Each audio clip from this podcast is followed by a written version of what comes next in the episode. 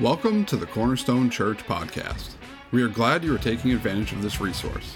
If you would like to find out more information about our church or connect with us, go to cornerstonebv.org. You can also check us out on our Facebook page at cornerstonebv.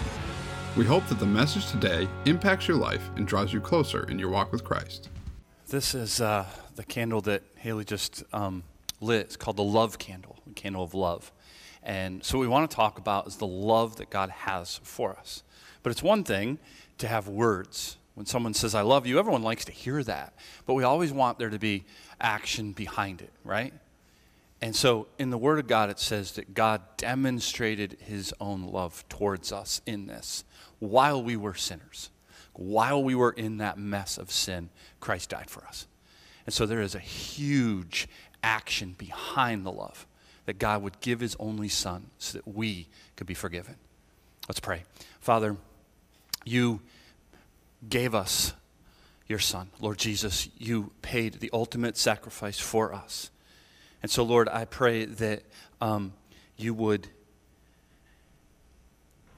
take this very, very familiar story to many of us, probably all of us, despite whatever church background we might have, because it's a Christmas story that we hear a lot. But Lord, that you would wash it afresh upon us to help us to see how much you love us. That you would come to be with us, Lord Jesus. You'd come into this mess to save us from it.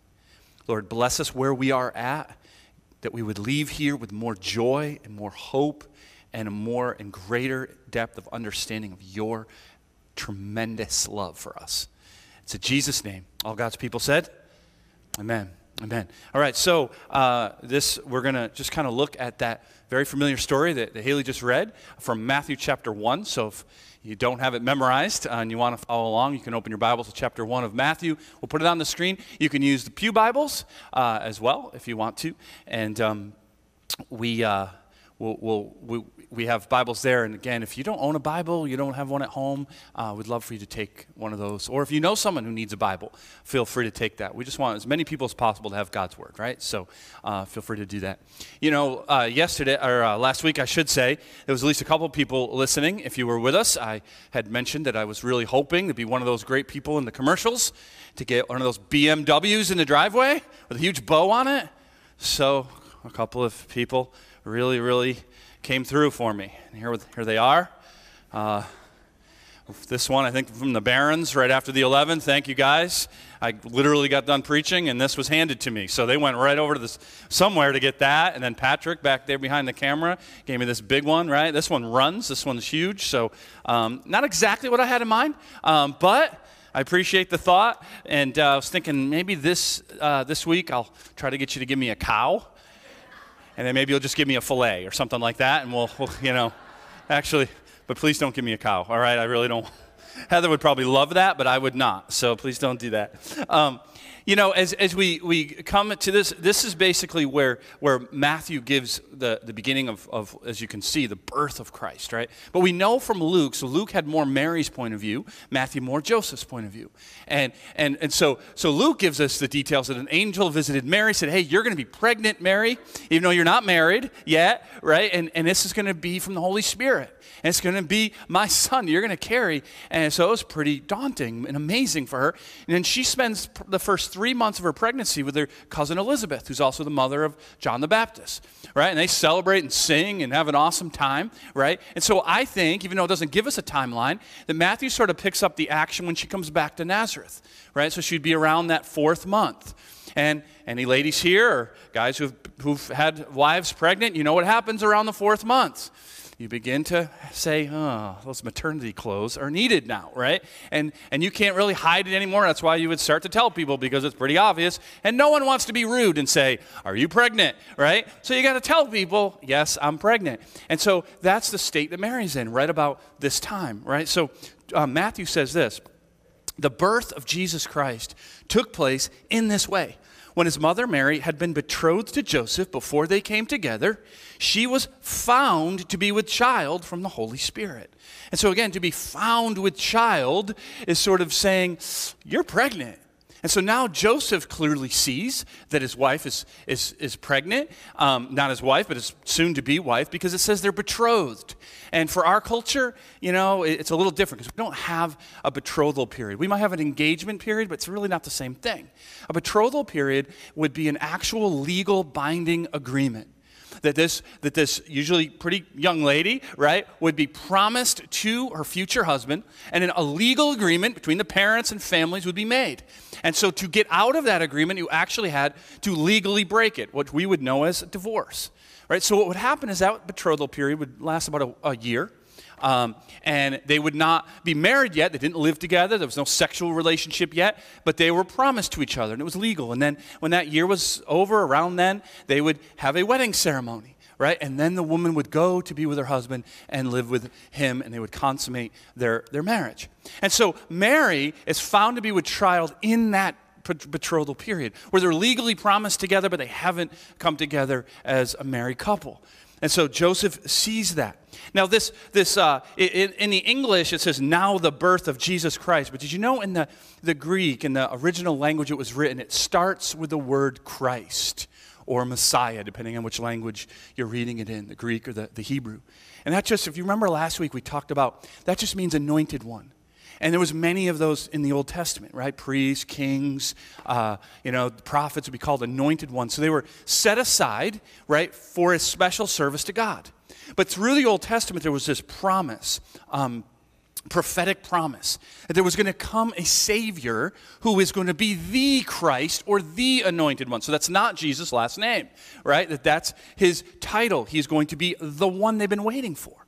And, and, and they believed in that first century that the, that the Christ was going to come and come soon, and he was going to save them from oppression, injustice, especially from Rome. Was that was the, the tyrannical powerhouse at that time, right? And things were really hard. And so they were thinking he's going to come and he's going to set up sort of the Davidic kingdom again, the temple and, and another king, and it's going to go back to like it was it was. He's going to save us, right? And, and so they didn't quite understand how, de- how much depth there will be to the salvation. And so we're told by Matthew, just as we were told by Luke, that this Christ is, is given in the womb of Mary, right, by the Holy Spirit. So it's not a, a bad thing, it's actually a good thing. It might seem on the surface as, as bad. And so Joseph, of course, he has, he has a dilemma, right? This woman who's betro- betrothed to him is now pregnant. It's not his, right? And so in verse 19, it says, And her husband Joseph, being a just man and unwilling to put her to shame, resolved to divorce her quietly. Okay, so again, they would have to divorce because it needs to be done legally. And, and so, even in the Old Testament, you could see someone who clearly shows that they're an adulteress could actually be stoned. But by the first century, that wasn't usually done. Um, the Rome, Romans did not allow the Jewish people to just do capital punishment without their say so, which is why they had to do the whole Pilate thing with Jesus when they wanted to kill him. And so typically that wasn't done, but it was still a really, really bad thing. And so they would often, uh, sort of out of spite and vindictiveness, the, the betrothed man, if, if his, this would happen, would um, have a huge public ceremony this divorce. Everyone sees her shame and what she's done, and he'd divorce her.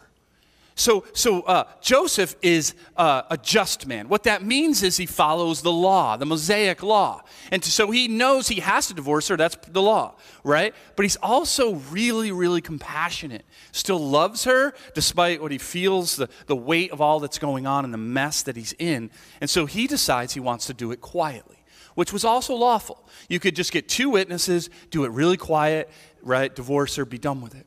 But a small town like Nazareth, how long, as long as Mary stayed there, do you really think it would have been that quiet? Of course, underneath would have been her reputation. And Joseph's probably thinking, there's really not a whole lot I can do that. Do. I mean, Mary did what she did. This is about all I can do to help her. And, but he'll find out that there's so much more he can do. And so that's sort of what, he, what he's wrestling with. And, and, and if you imagine if you were Joseph, what a confusing mess, right? That, that this is happening to you. And, and so um, that, that's what he's, he's thinking about. He says, But as he considered these things, behold, an angel of the Lord appeared to him in a dream. And so this is how I've always pictured this is that he's trying to sleep. This is when you consider things, right? And you're like, what should I do? I can't believe this is happening to me. You know, maybe you don't use the voice like the fiddler on the roof, right? But but you you you're, you're like, God, why? I don't understand. Why should we do this? Why? We, everything was going so well. Life seemed to be going. I'm trying to follow you. I'm a just man. Like why, right? And he's considering what should I do about this? Praying about it, considering it, and he is falls to sleep thinking I have to divorce her quietly. And, and as he sleeps, this dream happens, and this angel visits him. Joseph, the angel says, son of David, do not fear to take Mary as your wife, for that which is conceived in her is from the Holy Spirit. Right? It's not adulterous. It's not sinful. It's not wrong. It's not bad. In fact, it's the opposite. It's from God. It's miraculous, this child right? So, so he, he immediately sets it up by saying, You are the son of David. Now, he's not the direct son of David, but he's from the line of David. And if you know the prophecies, the Christ who they're waiting for has to come from the line of David. So it's very important that even though Joseph's not the biological father of the Christ, right, that he adopts this child. And there's two things that you have to do to adopt a child in their culture. First is you have to take the woman to be your wife, right? The mother, and that's what the first thing the angel says. Take Mary to be your wife. Don't worry about it. It's right. It's good, right? This is what we what, what God wants you to do. And then uh, the angel continues. She will bear a son, and you shall call his name Jesus. That's the second thing you needed to do if you were going to adopt a kid is you give him a name, and that by doing that, the, the adopted father is saying, This is my son. And so now, even though it's through adoption, he's legally through the line of David. He's also through the line of David through Mary as well, as they're both from the line of David. But, but, but, so this is the angel saying, You shall call his name Jesus. But that, just like he, uh, the angel told Luke, that's a special name. It means something, right? It means this uh, Yahweh saves, God will save. So it says, You'll call him Jesus, for he will save his people from their sins. Now, not from Rome, not from oppression, not from injustice, but it goes deeper than that. What causes all those things? Sin. What causes all the oppression and horrible mess of life? Sin does either directly or indirectly. It's sin that's broken this world, right? And so he says, He's going, He's here not to save you from what you think, but He's going to go deeper. He's going to actually save you from the mess of sin. Call Him Jesus. And so all this took place to fulfill what the Lord had spoken by the prophet. And now he's going to quote Isaiah 7:14.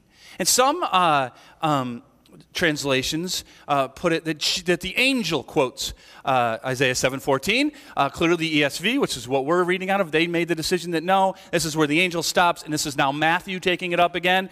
We will not know the side of heaven, which it is. It doesn't really matter. It's all God's word, right? And so, so now we have this this quote uh, from uh, Isaiah 7:14 that, that just says this Behold, the virgin shall conceive and bear a son, and they shall call his name Emmanuel, which means God with us.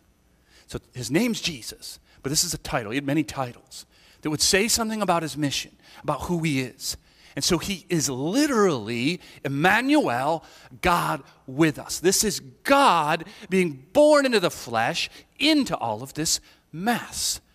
And so uh, there was in Isaiah, when he said this centuries before Jesus, he, there was an immediate context that he was saying in Israel. But what Matthew is telling us is that Christ, Jesus, is the ultimate fulfillment of this prophecy. That he is the one to be born to a virgin, right? God with us, Emmanuel. And so the, the, the dream is over, the angel is gone, and Joseph didn't say, Man, that was a bad dream anyway. Let's keep on going with life. He says, It says, Joseph woke from sleep. He did as the angel of the Lord commanded him. He took his wife, but knew her not until she had given birth to a son, and he called his name Jesus. Right? And so Joseph, um, he, he does exactly in obedience. He doesn't wait for the betrothal period to be over. He, what does he do? Immediately goes, takes Mary, has a wedding ceremony, takes her into his home, and makes her his wife. Right? And he then says he takes it a step further. He doesn't actually consummate or have any sexual relationship with his wife, right? Until when? Until after Jesus was born. So then he did. He had, a, normal marital relationship at that point. The proof is Jesus had a lot of brothers and sisters, right? So she didn't stay a virgin forever. She just did until after the birth of Jesus. And, and so Joseph amazingly just obeys. What an example of obedience that Joseph is.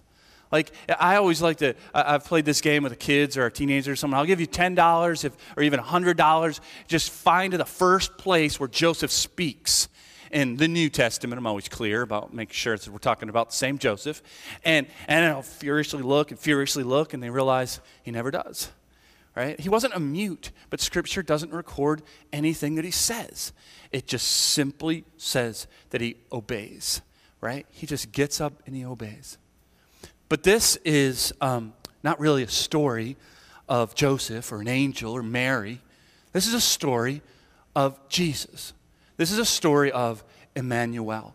And specifically, it's a story for even us to remember Emmanuel in the mess, right? In the mess. God with us.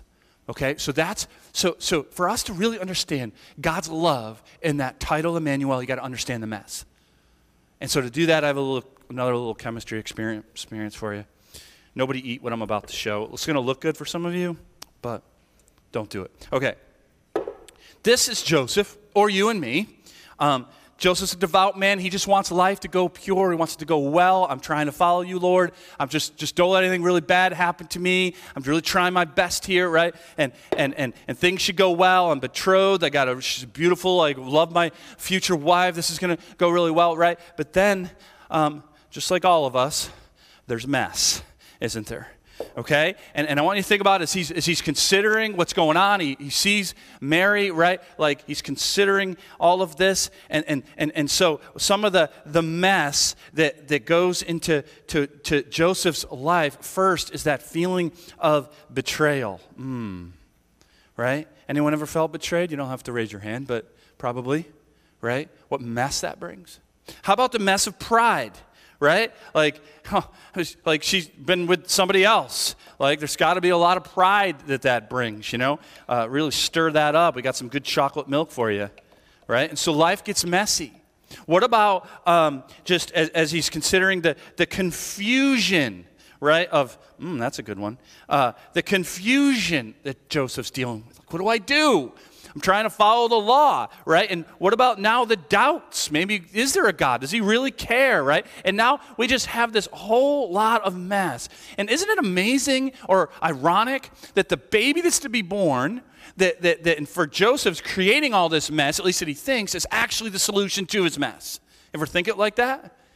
But, but the mess, so, so, so even after the angel resolves some of this, it doesn't end for Joseph, does it? Right? If, if you know the rest of the story, he's got to go to this, the Bethlehem because there's this dumb census that he's got to do, right? And they can't do that online. I'm like, what are we doing here? Uh, and, and, and so he goes to, to Bethlehem, and of course, everybody's there, so he can't find a place. And he's got this really pregnant woman. And I know you have manger scenes and you have Christmas incense all over it. It smells so beautifully. That baby was born where animals are. You know what that smells like? Right? And poor Joseph, right? He's got to be thinking, Are you kidding me, God? I'm, I'm, you told me this is your son, and we're like, I, he's next to cows and sheep, and it's disgusting. What a mess. And then he just starts to settle down. Another, an angel visits him again and says, What? You better go to Egypt, Joe. You better go to Egypt because Herod, he's got all the power, man, and he is going to kill every kid under the age of two. And now you have, oh my, Egypt? I've never been to Egypt. And, and, and you have a whole mess of fear, right? Stir that into the Joseph life pot. Right? And then I always think of it like this. Not only is there fear, but there's guilt because he's leaving behind a bunch of families. Maybe he sees families with kids under the age of two, and he, maybe he warned them. I don't know, but they probably were like, You're crazy, man. He's taking off. They're staying. Right? So now you add in guilt or worry or all that that brings. And he ends up in Egypt. No wonder why we think Joe died young, you know? He wasn't there when Jesus was 30 years old, was not mentioned, so most likely he was gone. And so Joseph, right, he's a devout, just man, but his life is full of mess. Can you relate? I know you can. I don't know what mess you have this morning. I don't know what anxieties you have. I don't know what, what depression you bring in, what sadness, what, what, why God, what confusion, what loneliness, what grief. But that's life. It's messy, isn't it? It's messy. And yet, that is the whole idea of God's love. He loves you so much that Emmanuel, God came into the mess. Like he, he's not a distant deity at a planet, some far away, kind of looking at us, going, "Oh man, we'll see how." Like watching a movie, right? Whoa, see how this works out. Ooh, Jamie, yikes, more mess. That's not how it is. He came into it. He experienced the masses. He experienced loneliness and betrayal, and he experienced it all the way to the cross, right? All the mess. He purposefully, right? For God so loved the world that he gave us his only son. Emmanuel, God with us in the mess. That's how much God loves you. You know, the other day, um, this past week, it was just, I don't know how else to describe it. I was just kind of sad. You ever have a, sad might be the wrong word. Um, melancholy, is that a better word? It's kind of dramatic, Shakespearean or something, I don't know. But have you ever just felt sad? Now, I'm not talking about blubbering or some tragic thing, just felt the weight of sadness. And it was just kind of some little things, nothing, nothing, you know, I mean, huge that you would say, but they just kind of added up. Um, I got off the phone with John Pillings, Joan's wife of over 60 years, just died. And um, he's doing great. And by the way, he's going to visit um, his son in Virginia. So he wanted me to make sure you know that that's why he's not with us. He's uh, going to spend Christmas, obviously, with his family. He's doing, he's doing well, but as I was talking to him, he says, You know, it's hard. I wake up in the morning and there's no other voice in the house. And I was like, that's just sad, right? I know Joan's with the Lord, and, and that's what happens, but it's just sad. And then I went, uh, during Christmas, I'll bring some gifts to some of our people who, who are either shut in or just not able to get out much. And um, I went to visit Bob Taylor. I don't know if you remember Bob. Um, he, uh, he really hasn't been back since COVID. It started obviously with COVID, but then he's had one ailment after another. And Bob's this amazing older guy, um, just a gentleman's gentleman. And I, I, always love visiting with him. He has a, a condo here in Uxbridge. And um, it's this little sitting area. And whenever I visit him, um, he just tells me stories of like the old days. And I love listening to them. I never had any grand, well, I had grandparents, but I didn't know them. So uh, I, I really just loved that and, and really loved those times with him. And, and so I went to visit him and I went to the door and there he was, walker, right?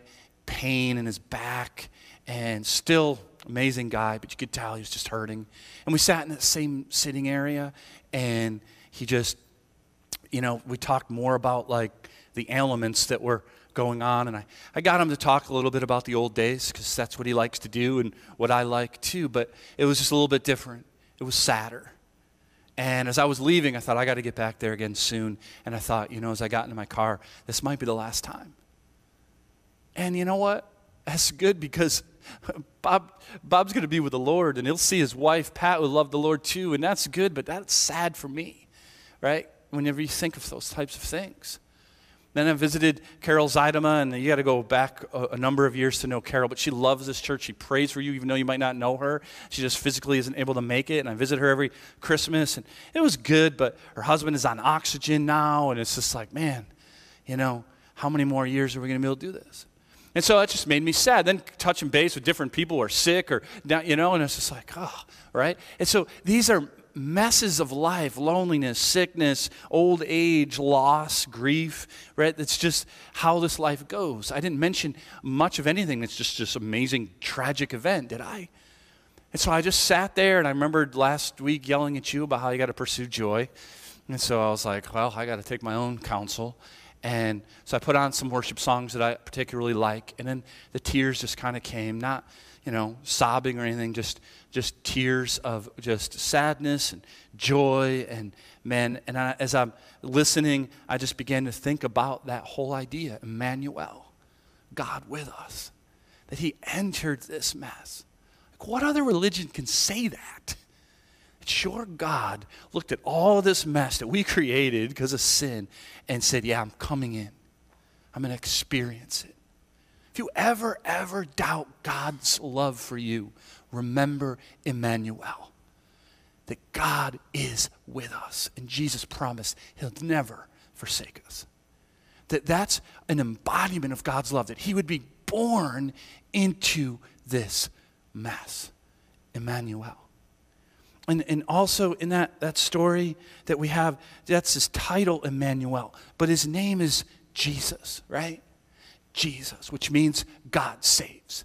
So specifically, he came into the mess, right? To save us from the mess.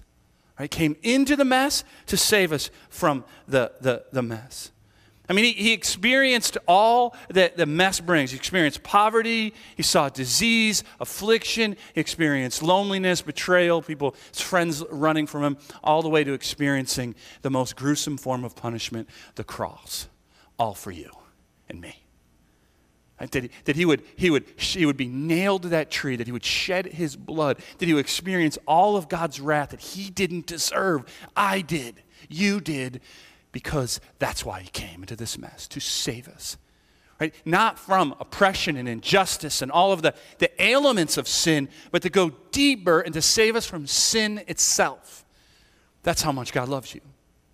That he, that he, that he, that John 3.16 says that God so loved the world that he gave his only son.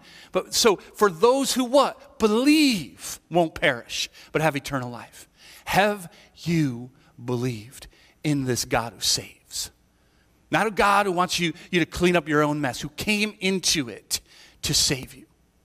It's written all over the Gospels. Right? Not just as a baby, but, but you read about Jesus. He came in and right, and he, who's he hanging with? He's hanging with tax collectors and prostitutes and the lonely and the weary and the lepers and the diseased and the poor, right? He came to hang in the mess to save us from the mess. He's, he's there with that, that, that Samaritan, hated, broken, sinful woman next to that well.